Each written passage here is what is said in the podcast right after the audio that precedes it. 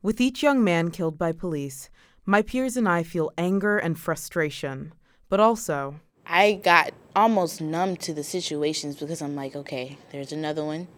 Okay, there's an okay, okay. That's 17 year old Michaela Parker from Atlanta, Georgia. Like me, Michaela wants to believe that Freddie Gray won't just be another one. For a while, I was just like, yo, this is an issue, but who's listening to me? I'm helpless. I'm a teenager. What can I do about it? A lot. In Baltimore, young people took to the streets, drawing widespread news coverage calling the protests riots. 19 year old Elizabeth Matute, who's been watching from San Francisco, doesn't support violence, but. You know, it gets to that point and that's where I feel like the violence ended up kicking in, where it's like, if you guys don't hear us after so many times, when we're repeating ourselves, we're going to do more things for you guys to acknowledge us.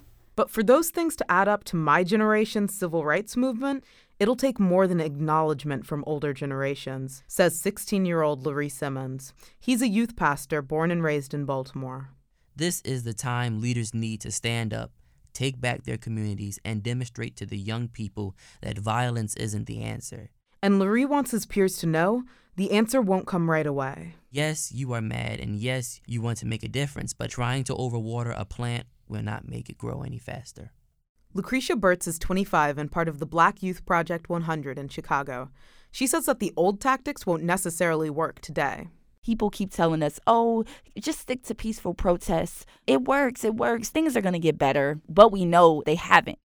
Lucretia thinks that part of the problem is older people fear young people instead of seeing us as leaders. One of the things that older people can do is simply listen to us and do things our way, right? Because we are the ones who have to live with these changes.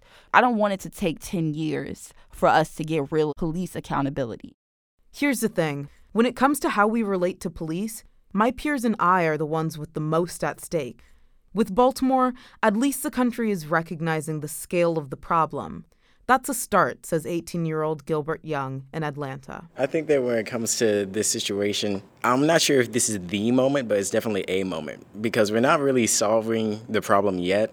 So in the future, maybe that moment will come, but as of right now, this is just, you know, one step down the trail. For here and now, I'm Soraya Shockley.